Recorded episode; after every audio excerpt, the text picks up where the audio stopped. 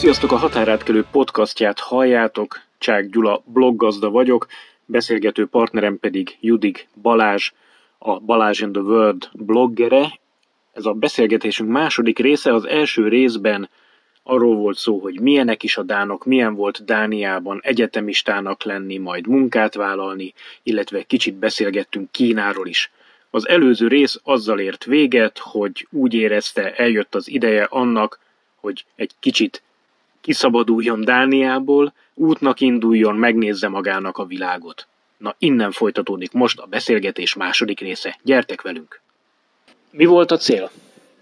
A cél az gyakorlatilag szabadnak lenni. Most talán 7 év után először nem voltak kötelezettségei, mint hogy egyetem, mint hogy cserediák, mint hogy szakmai gyakorlat, vagy egy munkahely, vagy beosztottakkal foglalkozni, hanem gyakorlatilag végre élhettem annak, hogy felfedezem Ázsiát, illetve Dél-Kelet-Ázsiát, és megismerek embereket, megismerek még több történetet, hallgatok különböző utakat, amit emberek bejártak, karrier, család. Tehát gyakorlatilag egy ilyen szabadúszás volt a cél, és az, hogy, hogy kicsit hogy kicsit kinyíljon újra a világ, mert azt éreztem, hogy bezárkózott körülöttem, és az új szülők kerül.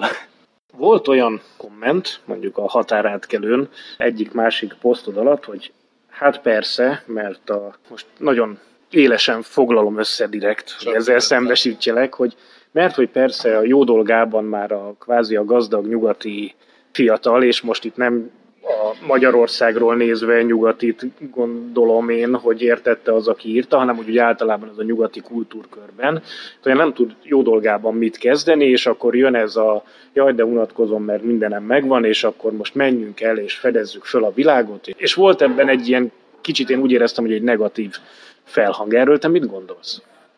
Na azt gondolom, hogy ez teljesen érthető, hogyha, hogyha valaki így gondolkodik, és én ezt el tudom fogadni.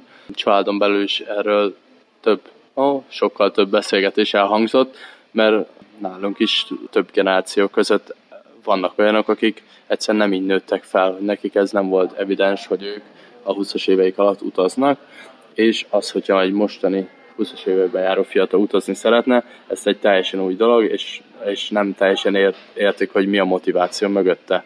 És akkor ment az, hogy úristen, fiam, normális vagy, jó állásod van, jó megélhetésed van Dániában, és akkor fogod magad, eldobsz mindent, és elindulsz. Nyilván volt, aki fogadta, viszont nagyon hálás vagyok a szüleimnek, amiért ők, ők elképesztően támogatóak voltak. Tehát az első perctől kezdve ők bíztattak, hogy kövessem a szívemet, és hogy ez most nem Dániába tart, hanem visz az utamon, akkor, akkor menjek és csináljam. Kicsit azért fussunk végig ezen az úton, hogy elindultál, és ebbe volt gyakorlatilag minden a buddhista kolostortól kezdve mindenféle kihívás meg érdekesség. Uha, most itt sokan leszünk. Na szóval közben kijöttünk ide az utcára, mert megjelent egy nagyobb társaság, és túl zajosnak tűnt a dolog. Tehát ott tartottunk, hogy elindultál. Igen, tehát volt, volt buddhista kolostor. Az volt... miért? Hát nézd, ez is egy érdekes dolog. Én azt gondoltam, hogy, hogy szeretnék egy kicsit csöndben lenni, szeretnék kicsit befelé fordulni, ami egy érdekes tanulság volt, mert amint beértem a kolostorba, és, és megkaptam a szobámat, és elindult a meditáció, soha olyan hangzavar nem volt a fejemben, mint, mint az előtt. Belül?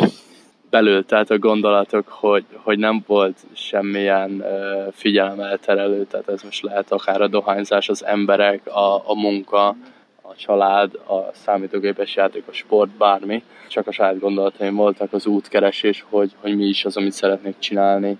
Ki az, aki hiányzik, ez egy érdekes dolog volt, hogy, hogy ki az az első pár ember, aki eszembe jut, hogy de jó lenne, hogyha itt lenne most. Nagyon nehéz volt? Én azt gondolom, hogy igen, ez, ez egy nagyon kihívásokkal teli három nap volt, amit én tíz napnak gondoltam, hogy indulni fog, de végül három lett belőle, mert úgy éreztem, hogy ennyi volt bennem első alkalommal de ajánlanám mindenkinek egyébként, mert egy, mert egy jó élmény. Azt hiszem, hogy tulajdonképpen el se tudjuk képzelni, hogy milyen lehet teljes csöndben. Nem? Tehát itt is, hogy ülünk, jönnek, mennek az autók, de ha otthon van az ember, akkor is mondjuk nála van a telefon, meg egy csomó minden elvonja a figyelmét, és amikor így hirtelen magadra maradsz, akkor az egy ilyen eléggé sokkoló élmény lehet. Abszolút, abszolút, és, és ezzel is alapvetően megbékélni, hogy ez így rendben van, hogy teljesen rendben van félni, hogy elveszettnek érezni magad, hogy első közepén vagy egy hegyen egy falkolostorba, és ez, ez tök rendben van, és ezeken saját magaddal megbékélni gyakorlatilag, ez egy, ez egy hosszú folyamat, azt gondolom. Te meddig jutottál ebbe? Három egész napig, és utána úgy voltam vele, hogy én még azért ezen kívül más is ki szeretnék próbálni, úgyhogy tovább váltam. Na és akkor merre álltál tovább? Folytassuk az utat. Tehát ez úgy nézett ki, hogy első körben én Kopenhágából repültem Bangkokba, majd onnan át Chiang Mai városba, és ez a kolostus Chiang Mai-ba volt. Onnan tovább repültem a déli részére Tájföldnek, tehát Lipi-sziget, Krabi és a többi. Az inkább a tájról és emberekről szólt, mint meditációról fogalmazunk így. Tájföld nagyon népszerű, rengetegen mennek oda általában pihenni, szórakozni. Mi az, ami téged leginkább megfogott Tájföldben? Konyha például nagyon jó, tehát kaják elképesztő jók. Nekem őszintén szóval ez a nagyon turistákkal teli rész nem tetszett Tájföldnek. Valamilyen színen rányomja a pecsétjét a természetre is, tehát ez, ahogy az üvegpalackok ott hevernek mindenütt, a sok szemét, alapvetően a, a sok részek turista se feltétlenül a legszebb látvány, összegezzük így, és ezért is álltam át egyébként tovább Vietnámba, tájföldre. Most már itt a gasztronómiát említetted, ezt régóta meg akartam kérdezni, hogy ugye amit mi kínai, vagy mondjuk táj gasztronómia néven ismerünk Európában, az mennyire áll távol attól, amit ők esznek ott? Azt gondolom, hogy köz, közel van a kettő egymáshoz, csak um, kicsit a európai ízléshez van finomítva, illetve csiszolva. Neked melyik ízlet jobban? A kettőnek megvan a, a szépség. Kérdés az, hogy mit vársz el a dologtól. Tehát, hogy mennyire csípős a csípős, ez egy érdekes kérdés, hogy mindig relatív, hogy mi, a, mi az igazán csípős kérdés, hogy kit kérdezel meg. Akkor Tájföld után? Vietnám nem volt a következő. Nagyon érdekes, ott, ott, ott a történelem volt az, ami nagyon megfogott. Több múzeumban is jártam, Ho Chi Minhben is, Hanoiban egyaránt. Elképesztő kultúrája van, illetve történelme az országnak az elmúlt száz év, a másik világháború, a vietnámi háború elképesztő dolgok történtek, amit szerintem nem hangsúlyoznak ki eleget a történelmi órákon, illetve ez nem próbálok újra mutogatni senkire, mert annyira nagy lehetne, vagy lenne a tananyag, hogyha tényleg minden országnak a kultúráját, a történet meg kéne tanulnunk. Ettől függetlenül én nagyon hálás vagyok, hogy, hogy ezt meg tudtam nézni, és ez, ebbe volt részem. És akkor Vietnám után következett? Vietnám után következett Szingapur, ott egy hetet töltöttem, ott is főleg múzeumokat látogattam. Az is egy érdekes város, itt egy kicsit fura érzésem volt a lepukkant, falusi, kisvárosi, vietnámi helyekről visszatérni az elképesztően civilizált, felhőkarcolókkal teli, tiszta Szingapurba, ahol egyébként úgy szintén négy-öt különböző ország kultúrája keverődik, illetve ez egy érdekes élmény volt. Nem feltétlenül gondolnám a kedvenc helyemnek a földön, nekem egy kicsit túlságosan ember által teremtett volt az egész város, míg például Budapesten itt gyakorlatilag szinte bármerre nézel, találsz egy-egy parkot, vagy egy sétáló távolságon belül, ott, ott ez így kevésbé működik. Mennyire volt túlszabályozott? Abszolút, tehát amint leszállsz a reptérről, és kitöltöd a vándorlási hivatalnál, a, illetve a kapuknál a, azt a papírt, amit ugye ki kell töltened, és gyakorlatilag piros betűkkel rá van írva, hogy drogcsempészetért kivégzés jár. Hát ennél a pontnál már szerintem rögtön ez így belégy súlykolódik, hogy, hogy itt, itt ezért nem viccelnek.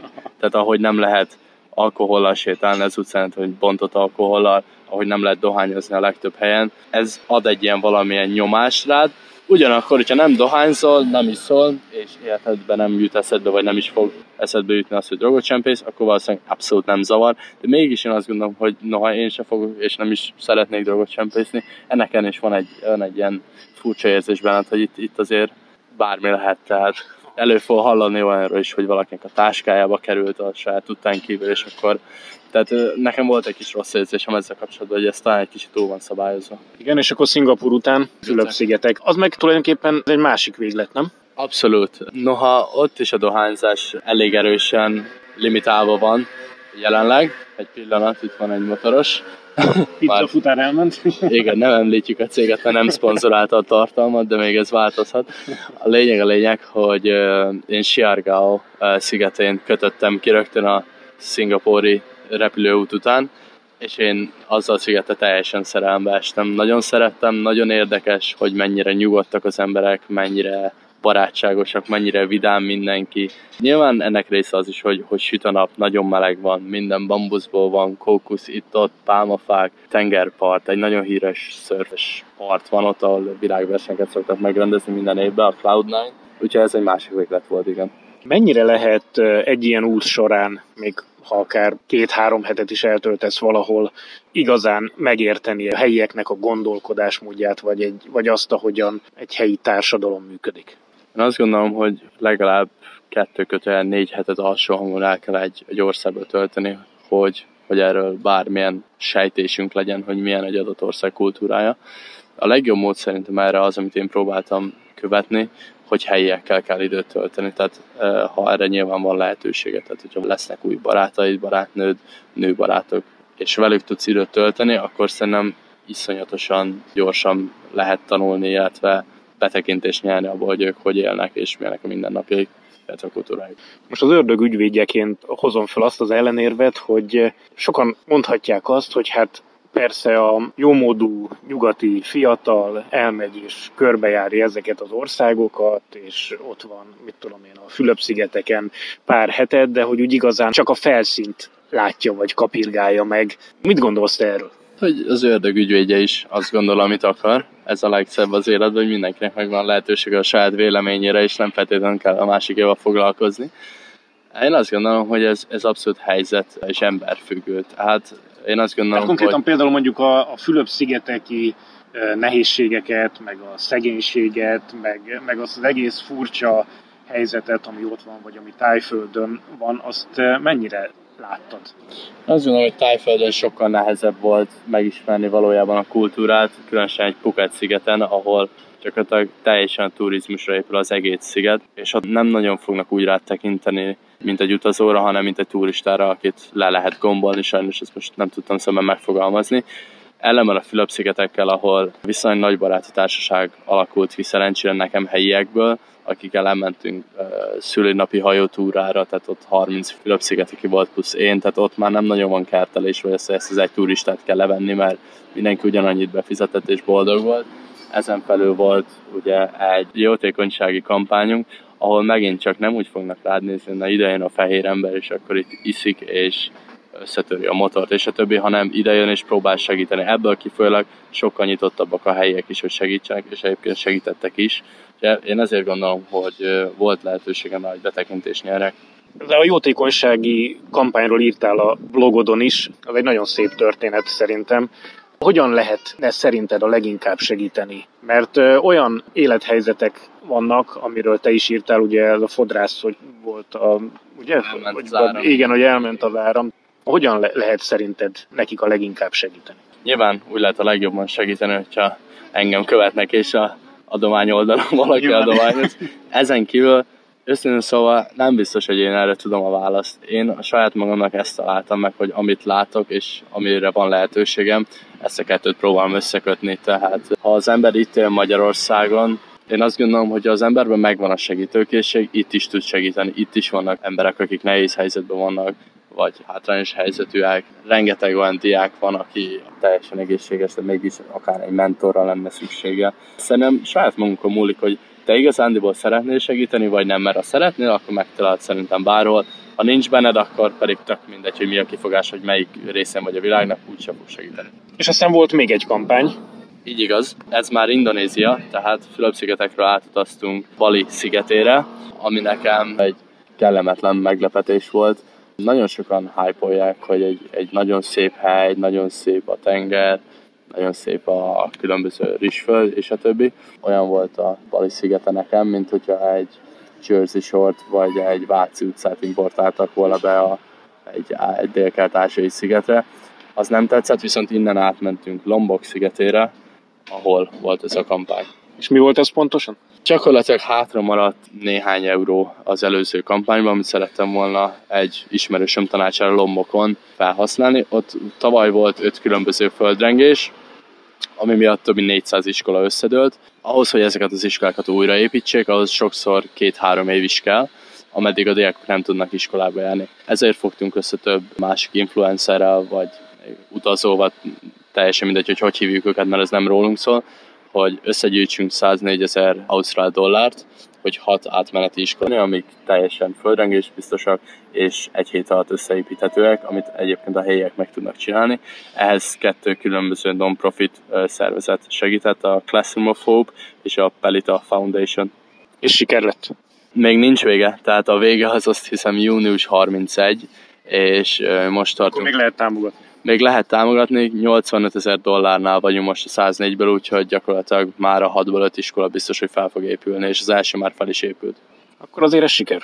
Én azt gondolom, hogy egy hatalmas siker. Ez úgy nézett ki a kampány, hogy voltunk gyakorlatilag 19-20 egy csapatba, és mindenkinek külön volt egy saját mini weboldala a csapat weboldalán belül, ahol tudott a saját network illetve országán belül adományt gyűjteni. Én Magyarországot szerettem majd kicsit megmozdítani ebben, és 1000 dollár volt a cél, amit én személyesen szerettem volna összegyűjteni, és nagyon nagy kellemes meglepetés volt, mert egy hét alatt összegyűjt az 1000 dollár, és csak magyaroktól.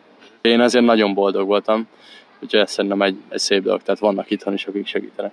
Mi az, amit ebből a három hónapból elhoztál magaddal? Mi az a legfontosabb dolog? Amit Kínában is tanultam, hogy sose szabad úgy gondolkodni, hogy te már tudod, te már felnőttél, te már, te már kész vagy, mert sose vagyunk készek, hanem mindig tanulni kell, mindig nyitottnak kell lenni az új emberekre, hogy el kell engedni az előítéleteinket. Ez egy nagyon fontos dolog, és én nekem ezzel még van feladatom, azt gondolom, de mit talán mindenkinek.